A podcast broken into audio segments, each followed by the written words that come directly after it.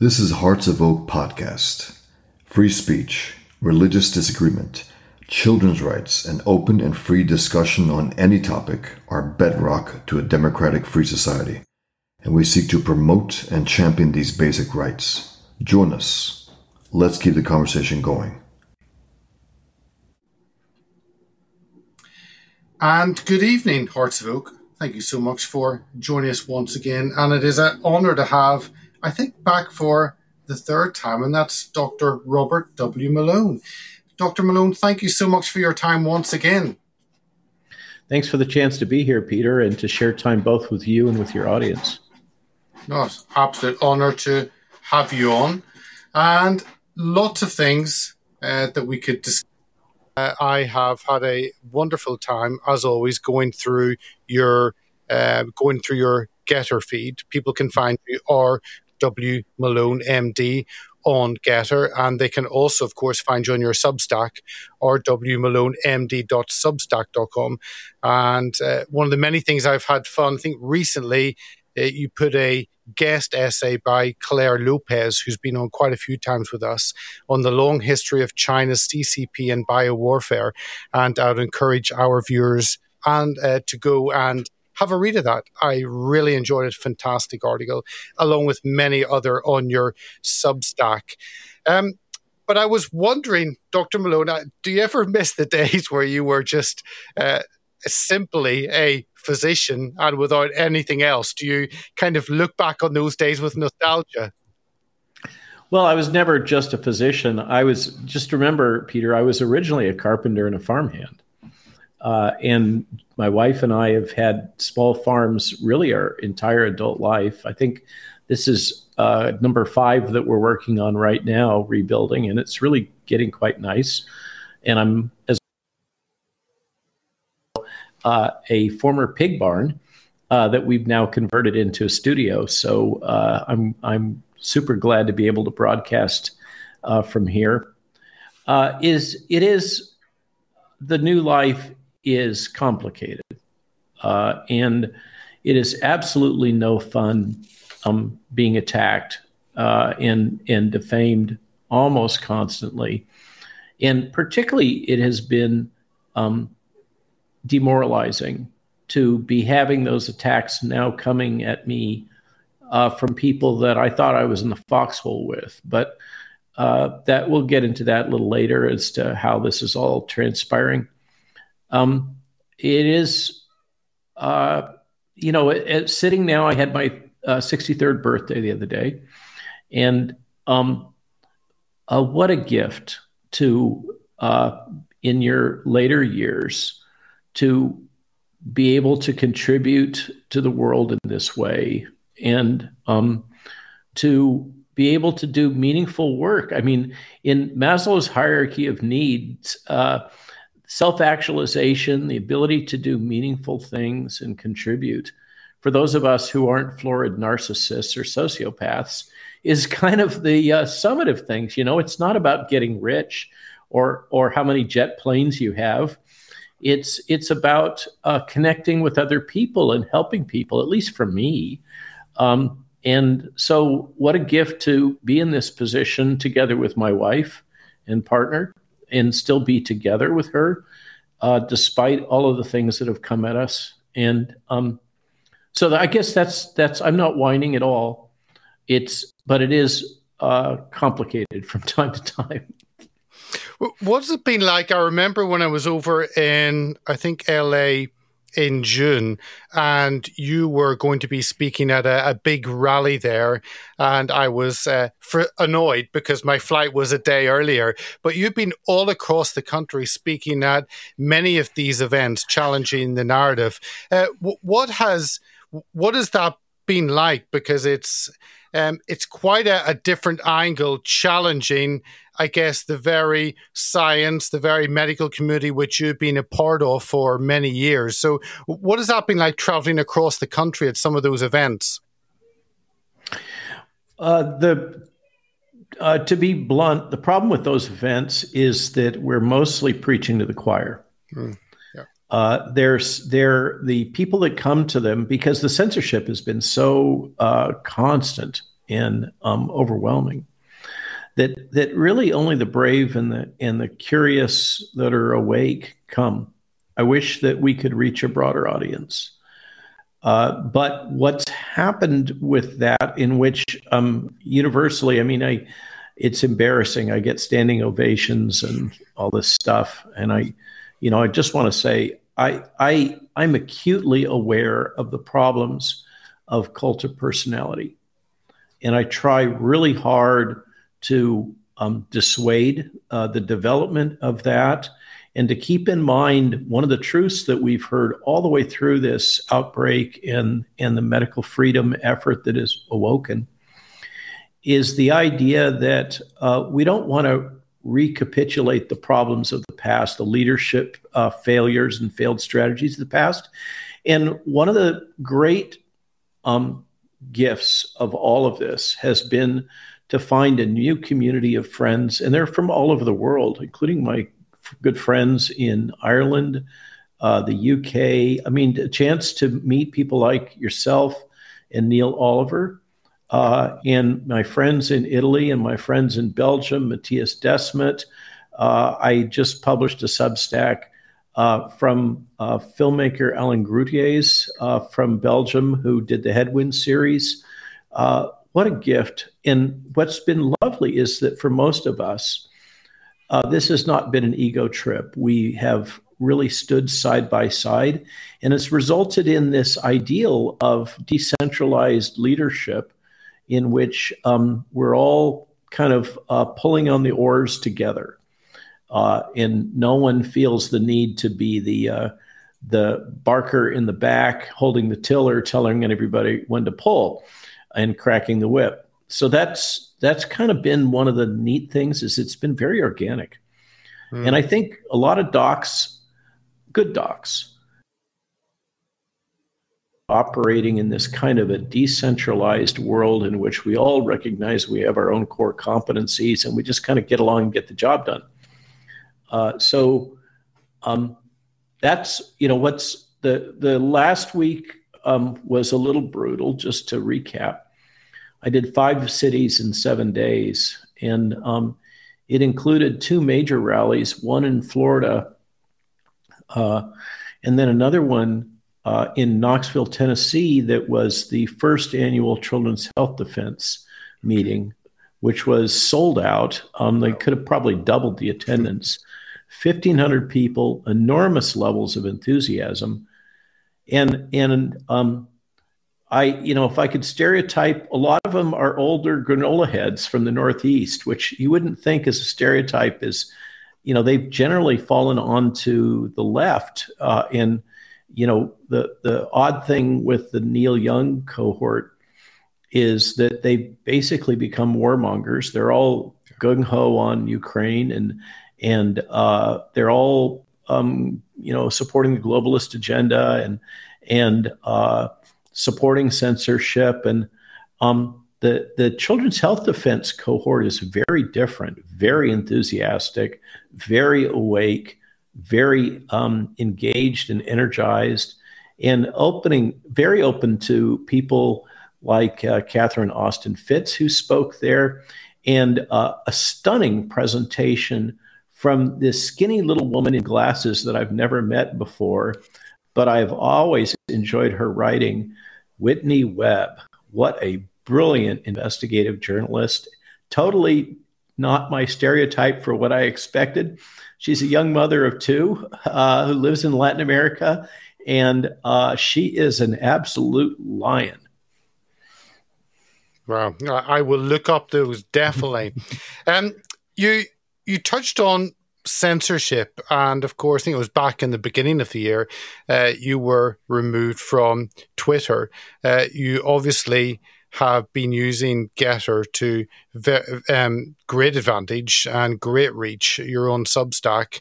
Um, but now that I guess Musk becomes the chief twit that he's now called himself as the leader, uh, having bought the company. I mean, w- what are your thoughts as, I guess, as as a commentator, as someone who is speaking truth on whichever platform is available, you got removed because of your concerns on um, on the mRNA. What what what are your thoughts as you look on that change uh, with Musk taking over on the sidelines? So, just to recap, uh, I was summarily deplatformed without warning, hmm. with no prior strikes against me, except for a series of complaints that mostly came out of Germany that were all sustained. In other words, they were they were over they were not um, considered valid. Hmm.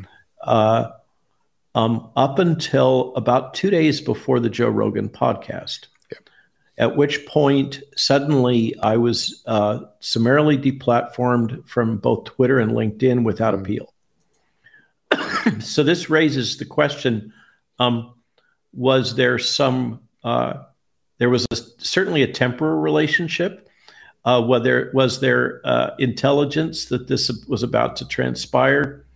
Uh, clearly, Google reacted uh, extremely strongly to the uh, Rogan podcast, particularly about my speaking of your fellow European uh, Mattias Desmet's mm. theory about mass formation or mass psychosis, and and Google um, that started trending, and Google uh, started manually uh, modifying search results as a consequence. So mm. that whole window was very fascinating over time, in in sense, so I jumped to GETTR. uh, because there were no alternatives, and of course I was familiar with it because occasionally uh, Mr. Steve Bannon asked me onto his broadcast, and he's very yep. involved in GETTR.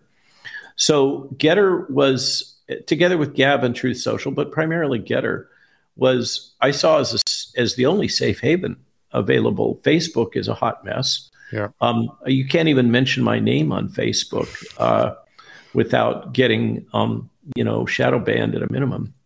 So my main my name is toxic uh, at this point um, in Silicon Valley at least. So uh, I've it's been hard not being able to access Twitter because many of my antagonists, my detractors, are very active on Twitter defaming me, and there's no way that I can defend myself.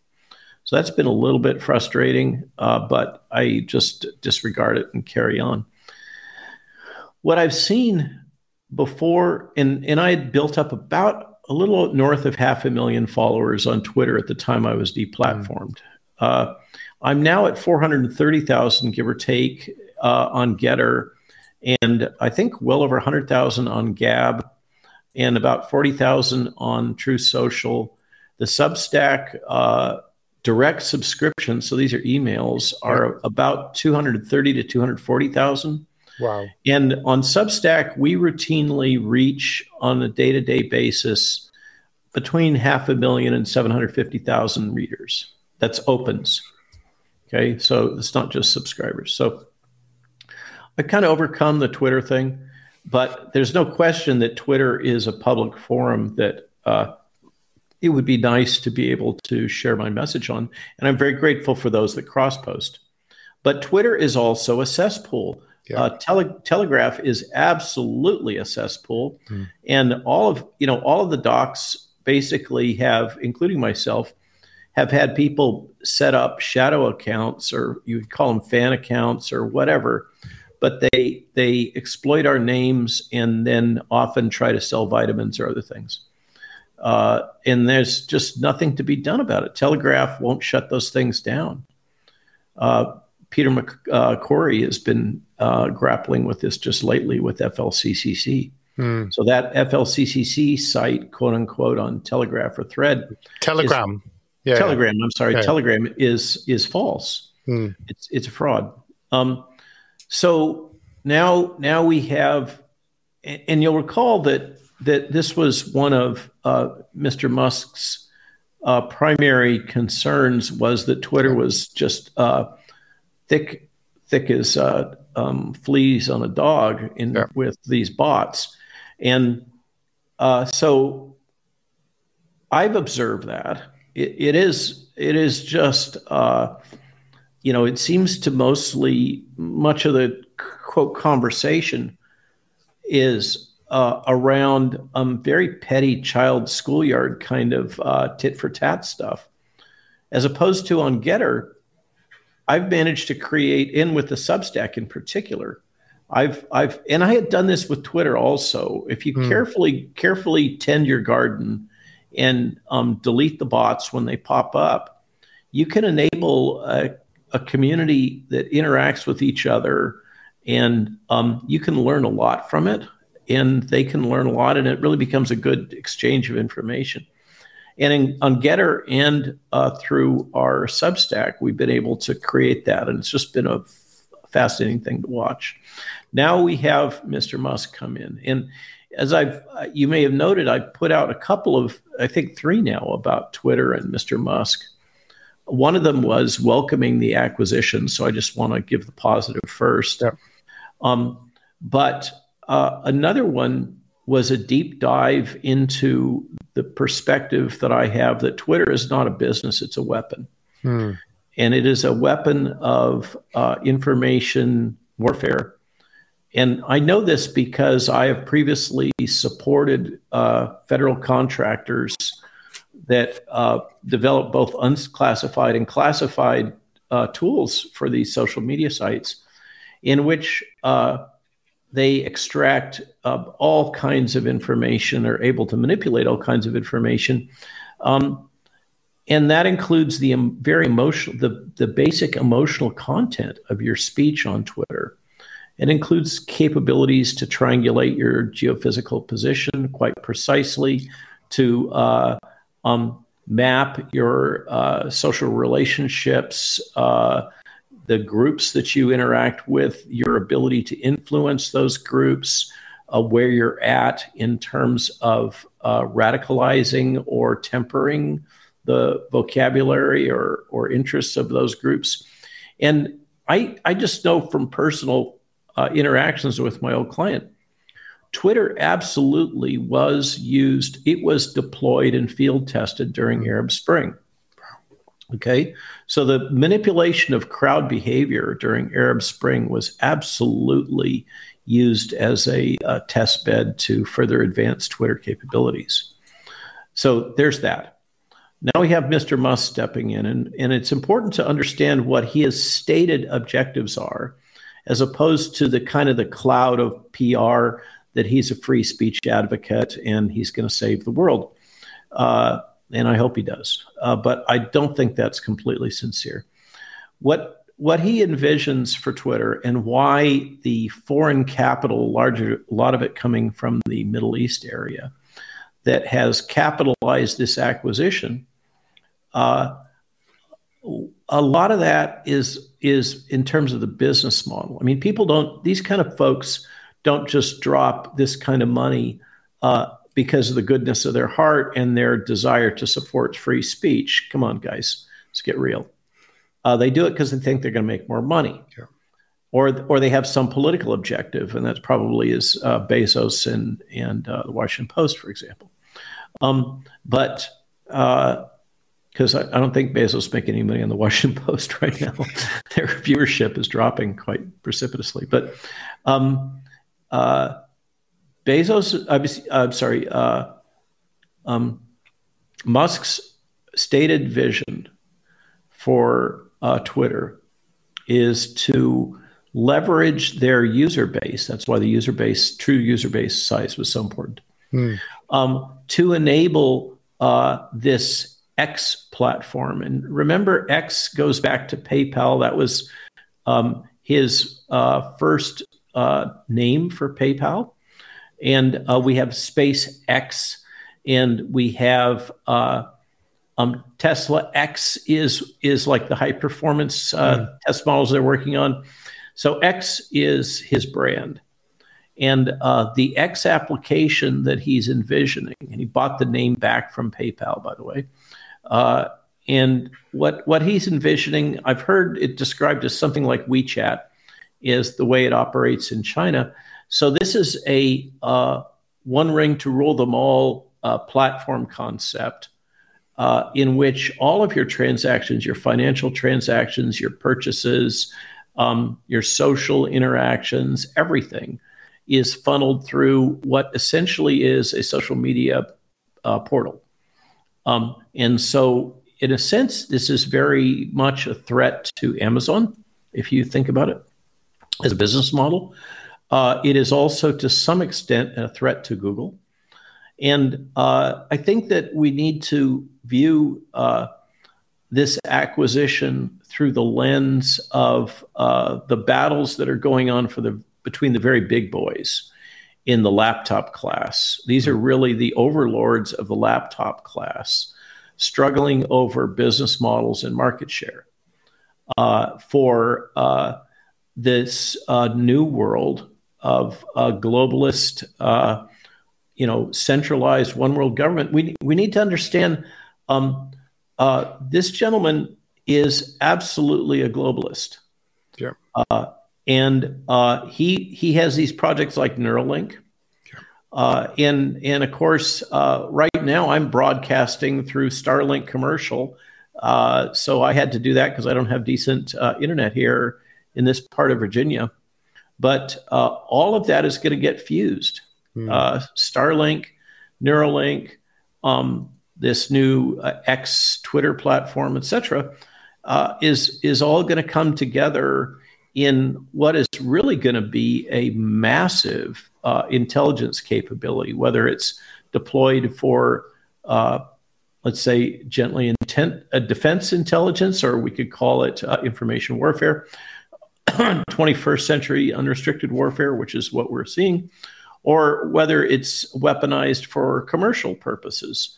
But that's what it is. Um, so uh, don't be naive here, my friends. Uh, this they you know i think was it george carlin said uh, it's a it's a big party and you're not invited uh, um, so uh, i think i think it's important to to recognize uh, what musk is and uh, what's really at play here. And don't get distracted by the propaganda and the pr that's being pushed out uh, and the marketing efforts around this and positioning. I'm i'm glad that he's done it. And I would I'm so glad to see the uh, um, former leadership of of Twitter getting flushed and Mr. Musk basically locking down the code so that he can discern what actually was going on. Mm. And I guarantee there are going to be uh, lawsuits going on um, over all of this. And uh, he's, you know, I I'm a little perplexed. Why would he want to? really know what was going on under the skirts here because once he knows that he's going to have to disclose it under uh, under various legal filings that are pending um, but let's let's just uh, kind of keep our powder dry here and and uh, watch and wait to see how this plays out because it is way more complicated than free speech now the issue of whether or not the doctors will be replatformed because almost all of us in the medical freedom movement have been removed. Yep.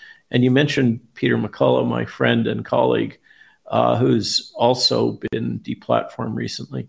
Uh, um, wait and see what happens there. And certainly, if uh, there was a, a outreach by uh, Twitter, uh, the new Twitter, to uh, um, bring the, the doctors back in, it would be warmly embraced. You know, the ability to communicate with a broader audience would be uh, most welcome. And, and just participate in a free and open dialogue. We've never, I've never taken the position that you should only, uh, you know, think the way I think or do what I say or any of that. My position has been that uh, what the world needs now is uh, um, love, yes, but also uh, open transparency and dialogue so that we can solve our problems together. Solutions don't derive from a unilateral uh, approach to everything in which there's a diktat from uh, a group of, of utilitarian globalists that um, believe in command economies. I mean, uh, how many times do we have to learn this lesson? Yeah. Uh, so uh, I'm I'm I would uh, warmly embrace an opportunity, but I really don't want to be on a, a, a, Twitter that is a sewer of bots and antagonism and ugliness, uh, which is why I stay off of Telegram. Well, I think uh, Musk's Neuralink project, that's certainly what really frightens me.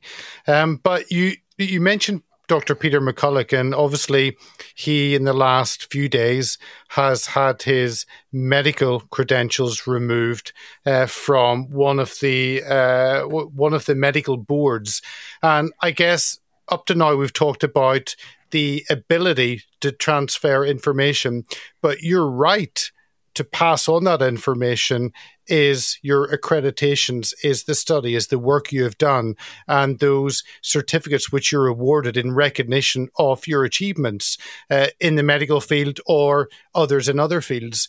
So, what's happened with Peter McCullough? That again, to me, that ramps it up. That it's not just the means to transmit information, but it is the right for an individual to be allowed to put that information forward. I didn't even know a medical body could remove accreditation. You've studied, you've got your certificates, your awards, your exams, uh, and you've you've achieved that. That's uh, in once uh, point in time you have got to that level, and yet that can now be removed. And I thought that was extremely peculiar.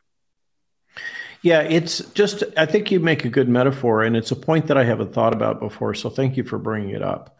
It's akin to you've graduated from university and you have your diploma, and then they're going to revoke your diploma hmm. because you're saying things they don't like.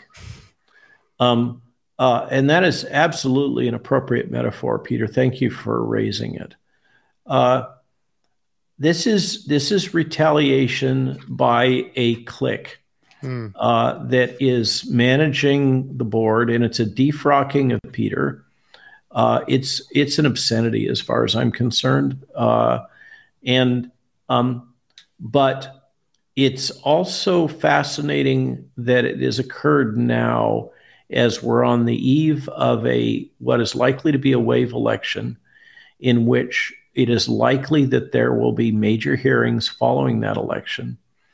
And uh, what this does is compromises, uh, in particular, Peter's utility to serve as a uh, bona fide expert in those anticipated upcoming hearings, where he has been very uh, clear spoken and vocal uh, in, for instance, the various hearings that Senator Johnson has convened as a minority subcommittee investigation subcommittee chair in the Senate uh, which unfortunately the minority position means that he cannot subpoena anyone and he functionally doesn't have any power.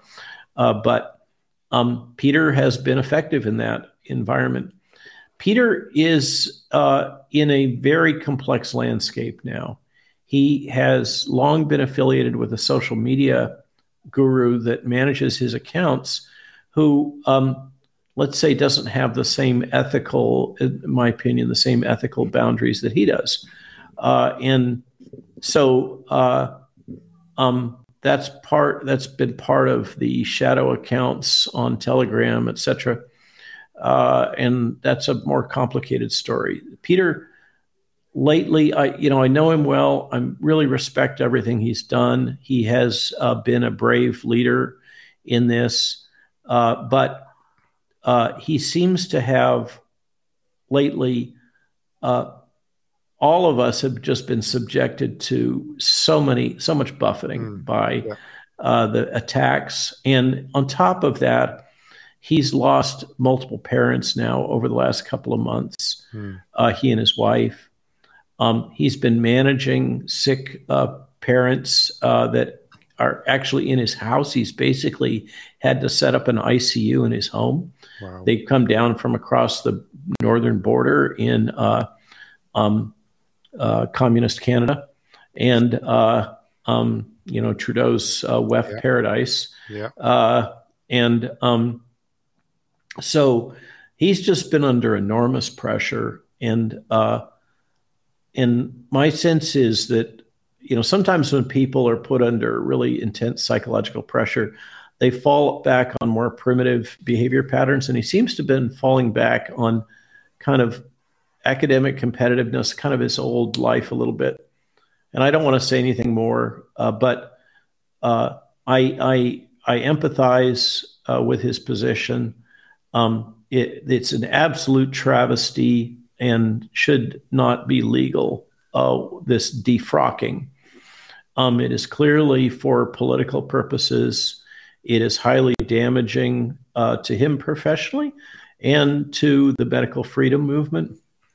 And uh, I I hope that his various court cases prevail. But unfortunately, in the United States and I think also in the UK, these court cases, you know, the damage is done, yeah. um, uh, and and then it's you know on a good day, it's a couple of years before you get any uh, restitution or anything.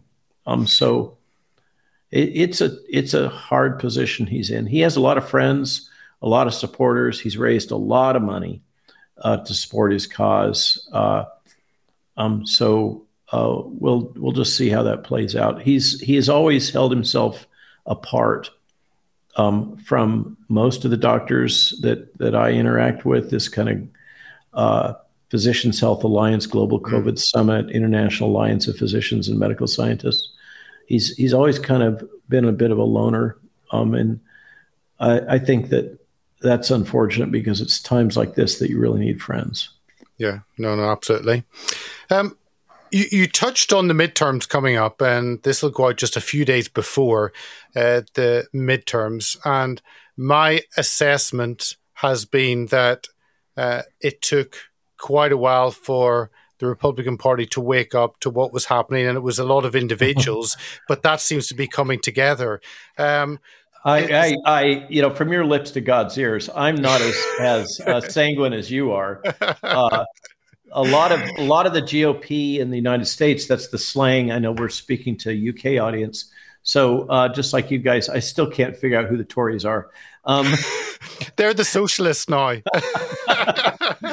um, uh, yeah, and the conservatives are the globalists. So yeah, yeah. um, yeah, it's all a. Uh, political language is so damaged now. In any case, so GOP uh, or Good Old Party is is an acronym for the Republicans, uh, and um, uh, I a very large fraction of the Republican Party are also globalists and are very aligned with the WEF. Uh, so this hence the term that uh, sometimes Mr. Bannon is given credit for the Uniparty, yeah. uh, in which we and I think to some extent this exists in the UK also, where both sides are largely co-opted by large corporate interests, et cetera, using the same kind of nefarious strategies. Um, they just don't seem to have any respect for um, democracy, or or for that matter for ethics. Hmm. Um, but uh, so the only way that this election is really going to have any impact at all is if it's quite a wave. Um, and that, uh, for instance, in the Senate, uh, if the GOP does take uh, power or the Republicans, um, they're going to face people like Lisa Murkowski from uh, Alaska, who are basically, um, I don't know, bipolar. They're they're uniparty. Hmm. Uh, Mitch McConnell is uniparty. Um, yeah. So the only way that that um, a conservative agenda, kind of resisting the um, initiatives that are ongoing, including this warmongering, uh, is is going to really be resisted is if it's more than a 51-49 split. Uh, and and with each additional senator that falls on the R side, then it becomes more resistant to the enticements and and et cetera that that they're all subjected to. Uh, so um, that Kevin McC- it was a huge step forward that Kevin McCarthy, the presumed leader of the new House, uh, has said that he will have investigations about the Corona crisis. Up until that statement, uh, the general thesis was that there weren't going to be any investigations. Uh, there's no appetite for it, and if there were any, it would be hopefully uh, Mr. Rand Paul and uh, Mr. Ron Johnson heading those uh, with their separate committees that they would then be chairs of. Uh, but there's very little appetite for this, and there's a whole lot of machinations going on. I know this is inside baseball, but uh, whether um, there will be a uh, continuing resolution to the budget as we carry forward, or whether the lame duck uh, Congress will pass a large budget that will then lock things in uh, for the new Congress for up to two years is being discussed. And so there's a lot of, as as you would expect, and, and as I know happens in the UK, a lot of political machinations. And let's just again, like I said with Mr. Musk, let's keep our powder dry and and watch what plays out while the big boys uh, fight. There's this. Uh, I'm told there's a saying in Africa that when the ele- elephants fight, the mice hide in the grass. And I think right now it's a good time to be uh, seeking uh, shelter a little bit uh, and and preparing for the worst while hoping for the best. No, absolutely. Here here in the UK, we have had talk about some committees. We've had talk about some investigations. Uh, we had a, there was a committee the other week looking at adverse reactions uh, to the vaccines. Um, there was two or three MPs that were concerned. No one else seemed to have a a one iota of concern and that just carried out going through the motion. So here in the UK, even though there is some talk about we need to hold maybe some people to account, there's no appetite for it. Is, yeah. is it the same in the I mean, there must be some uh, well, there's anger here as there is there, but that doesn't seem to translate into actual action against well, those there, who have been involved. There's a lot of people calling for Tony Fauci's scalp right now uh, to use a, a, Native American metaphor. Uh, so uh, we'll see how that plays out. Um, there's a good chance that Mr. Fauci has uh, formal uh, ties with the intelligence community, which is often used as a get out of jail card, such as happened with Mr. Epstein. Uh, and um, so um, there absolutely is uh, a segment of society, maybe 30%, that really wants to see something done here. Mm-hmm. But then on the opposite side, there was this recent article in the Atlantic Monthly um, basically uh, advocating for uh, some sort of uh, truth and reconciliation committee. I, it's not the first time I've heard this floated, uh, akin to what happened uh, with apartheid in South Africa um, which will just uh, whitewash things. Just like you know, I'm I cannot forget that uh, when Mr. Obama came into office, and I was one who was caught up in all of the enthusiasm, let's say, for Mr. Obama. Um, uh, uh, let's say irrational enthusiasm, we would now say in retrospect. Um, uh, but uh, but he gave Mr. Cheney and those that have advocated for and managed the um, torture, I mean, mm. torture, torture of uh, people um, in, in Iran, I mean, sorry, in Iraq and uh, Abu Ghraib, etc. People should have been held accountable for that. Uh, those are clear violations of international law. And uh, yet nothing. Although I, I think Mr. Cheney's uh, foreign travel plans have been constrained a bit since then. Uh, but uh, you know that's a that's that seems to be the only price he's paid. Uh, I fear another. You know, this is how DC works. Uh, in um, here in the imperial capital of the Western world, uh, um, you know, it's all about power and money. And and I love the saying that if you want a friend in DC, get a dog because it's kind of the way the town is. People ask me, "Oh, Robert, you should run for this office or that office, or you should do," the, and I'm like, "Hey, guys, I've spent enough time dealing with DC that I have no appetite for that." Um, uh, Bannon put me on the spot at CPAC in Dallas, uh, and he said, uh, um, "You know, he made some statement. Are you interested in running for office? Are you going to run for office or something?" And I was like, eh, "No, Steve, sorry." Um, and then. And then, because there's a big crowd behind me, I mean, just all this social pressure and everything. And, and then he says, Would you serve in the next Trump administration? And I was kind of caught flat footed. Um, and I and I said I would be glad to serve in uh, a, a, future pe- presidential administration, Mr. Trump, or whomever else wins. I mean, I think you have to say yes. I would serve my country yeah. if I was yeah. called by the president. Um, that's not political aspirations. That's um, that's a, a willingness to serve your country. And and I and I would do that. It would be a sacrifice. I wouldn't like it very much. Uh, and I and I really hate. I just loathe DC, um, but it's a necessary evil uh, in the current world. Uh, um, but that's that's why I'm an hour and a half south of DC in rural Virginia.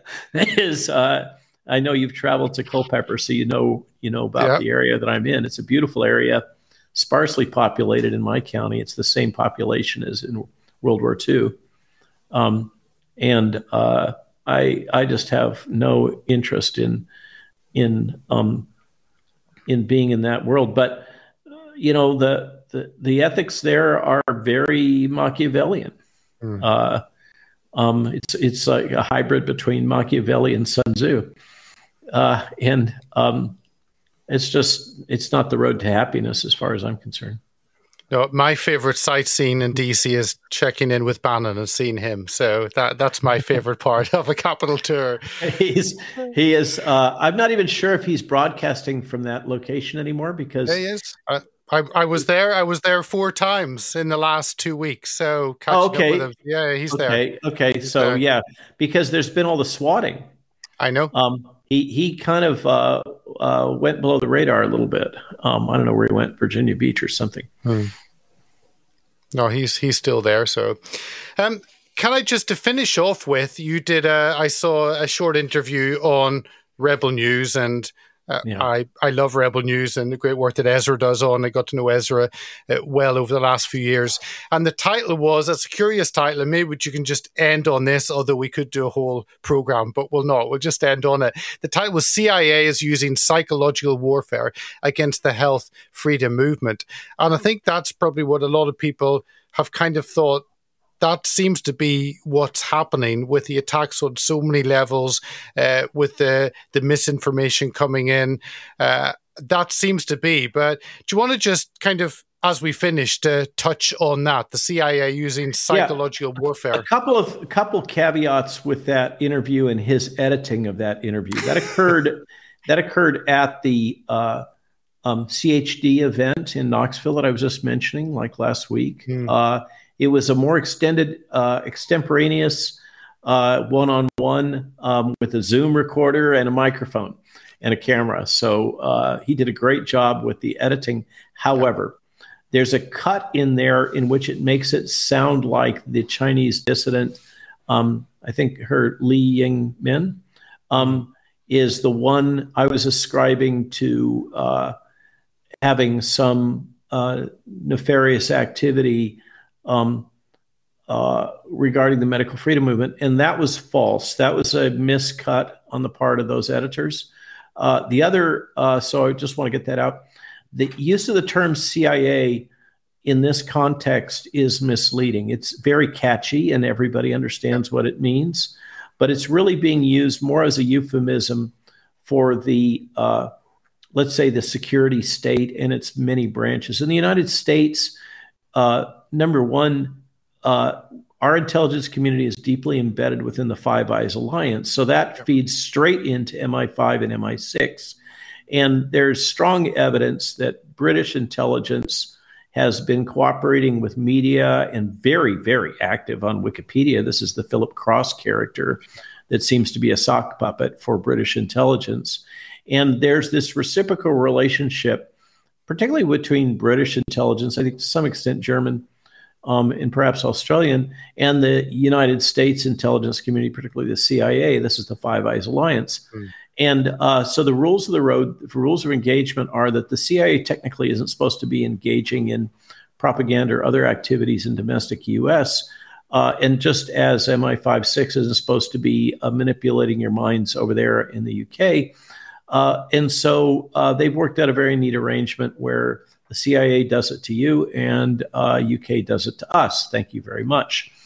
Um, so uh, I just wanted to kind of, and then in the United States, we do have the Department of Homeland Security, yeah. which has basically become our domestic uh, um, uh, intelligence community focused on uh, the United States citizenry.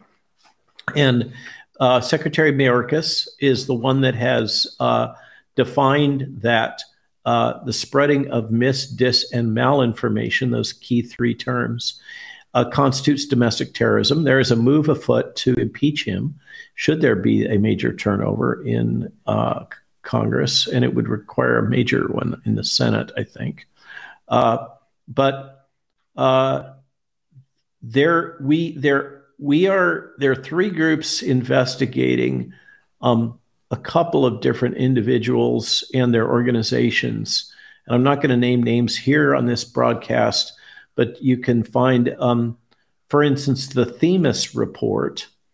Uh, you can search that and you can find it in our Substack and also in the GETTR feed. Um, was prepared by a group that has now uh, put out a is in the middle of a further revision of that analysis, and these are folks that have a fair degree of sophistication in understanding the various nefarious ways that the internet gets manipulated for information purposes, including the use of bots. Uh, our, our friend uh, Telegram that we were just mentioning. Um, uh, um, and, you know, Telegram is for information movements akin to TikTok for social media now. Uh, it's where it's kind of the dark side where things brew and then if, and then may or may not emerge. You know, we we talked about 4chan in the past and these kind of things, but um, uh, so so the there are absolutely individuals that have been identified. One of them uh, uh, has a long history of disruption and advocating violence and was brought to the attention of Children's Health Defense because of uh, advocacy that people bring guns to children's health defense protests. Um, uh, that uh, claimed that she brought the uh, Proud Boys, this is attributed as a neo Nazi group in the United States, as violent tendencies, um, to the uh, Lincoln Memorial uh, Stop the Mandate protest in DC in January, I think it was. Um, and has a long history of, of disruption and, and seems to use a strategy of ingratiating herself with uh, various uh, leaders by exploiting whatever their weaknesses might be. Um, and w- there is some evidence that this person has ties directly to an employee of a, a federal contractor that's based in uh, Florida also has offices in the Beltway area mm. that uh, was founded by a couple of ex FBI agents that has major contracts with, uh, wait for it, Department of Homeland Security and uh, many of the other subsidiary smalls that we now know based on the lawsuit from the two attorneys general, uh, including Jeff Landry against uh, tech and the US government we now know that there are many, many agencies that have been actively uh, engaging in propaganda, censorship, and these other more nefarious activities.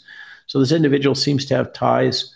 And unfortunately, this is the individual that has ingratiated herself with Mr. McCullough, Dr. McCullough. So that kind of closes the loop on that. But there's there's very strong evidence of uh, coordinated efforts globally to disrupt the medical freedom movement mm. using these kinds of strategies. And I think that that what um, we all need to know is be aware. Uh, you know, when you hear people advocating violence in protests, recognize that that may be a false flag. Um, they may be agents provocateurs, and you should disregard them.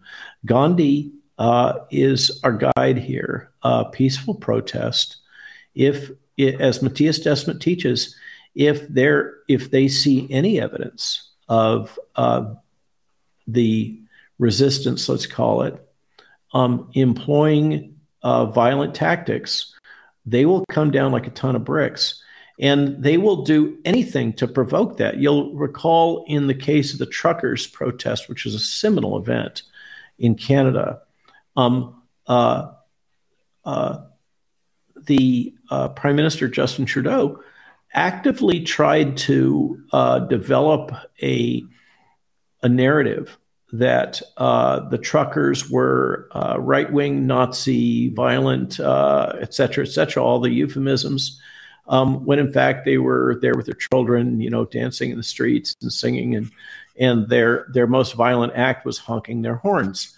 Uh, so um, uh, there, there, this is this is a a strategy that has been successfully deployed repeatedly, and and I think that that's the the takeout message here is be aware. And when you see people that are behaving in ways, in, in particular, people that are throwing around the little grenade, yeah. that's so often, we had a term in the Vietnam War here in the United States, fragging, which is the assassination of commanding officer, uh, typically by grenade, by um, enlisted troops that didn't want to do, you know, didn't want to go get shot by the Viet Cong, I guess, um, but or you know, hit with punji stakes. But uh, um, fragging. So these people that throw these terms controlled opposition mm. um, uh, as an accusation uh, often are are either projecting or are are acting in nefarious ways. And when you see those kinds of words and that kind of language that's designed to divide,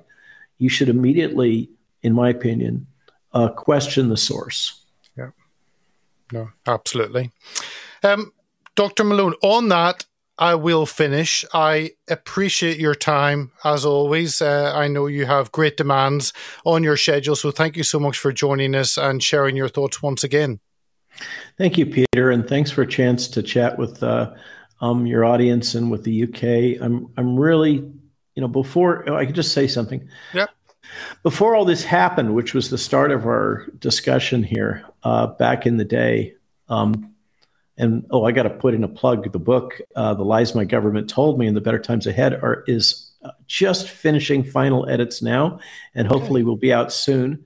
And um, and I talk about uh, the way things were before all this happened in the opening chapters. Uh, but um, uh, you know, we getting getting back to it. It we we have uh, all been on a journey together here uh, and and we've learned so many things. And before this all happened, I really wanted to build a more international uh, connection, and um, I'm I'm fully committed, not in a globalist sense, but in a multicultural sense. I I love interacting with people from different walks of life and different cultures. And I just thank you for the opportunity to be part of your community and hope and to learn from them. And hopefully I can share some things that are useful for them too. No, absolutely. And can I just repeat that? Lies My Government Told Me and The Better Future Coming, published by Children's Health Defence. That is coming. Hopefully, is that coming out by Christmas? Can we have it as a Christmas read? That's my understanding. We had hoped to get it out before the election, but not so much. But uh, it looks like we may have final edits uh, by Friday. Um, it's been read by a bunch of people, so I'm very grateful uh, for that. And and the people at Skyhorse Publishing who put out Bobby's book uh, have just done yeoman's work here. Um, and uh, it's it's going to be a bit of a tome. Uh, it's over 400 pages, so uh, but each chapter can be read independently, and and uh, so the electronic version should be out in a few weeks, I hope. And uh, the print version, I'm told by Tony, will be available for delivery prior to the Christmas season. Okay, I look forward to that coming out, not only to get a copy, but also uh, to do our little part in promoting it and encouraging others to get hold of a copy themselves. So look forward to that. Um, Dr. Malone, thank you once again for your time today. Thank you again, Peter. And let me just finish off with our viewers. Thank you so much for watching. Thank you for listening. If you're listening on podcast, Podbean, any of the podcasting apps, uh, thank you. This is a pre-record two days before, uh, so you'll get it as a download as an audio. Uh, and make sure and follow Rob Malone on his Substack. It's on GETTR, It's at RW Malone MD. And for Substack, it's .substack.com on the end of that. So make sure and make use of that. Sign up to those emails, and you'll even get the Friday funnies, which I do enjoy immensely. Uh, so that this, I'll give you. I'll give you a pre-read. Um, this one is, I think, if Jill agrees, going to be a little bit dedicated to your own Bob Moran. Ah, uh, Bob Moran is a hero. Absolutely love him. He's doing great work here. One of the only uh, voice of reason using the medium of art to tell a story. Fantastic guy. So, well, if people sign up, they will get that on Friday. So that's a good incentive to go uh, to the Substack and sign up. And on that, I'll say good night to our viewers, our listeners. Thank you for joining us. Um, I will see you on Saturday for news review. So thank you and goodbye. If you like what we do, sign up to our mailing list, donate, share, and subscribe to our many platforms at heartsofoak.org. Thank you for listening.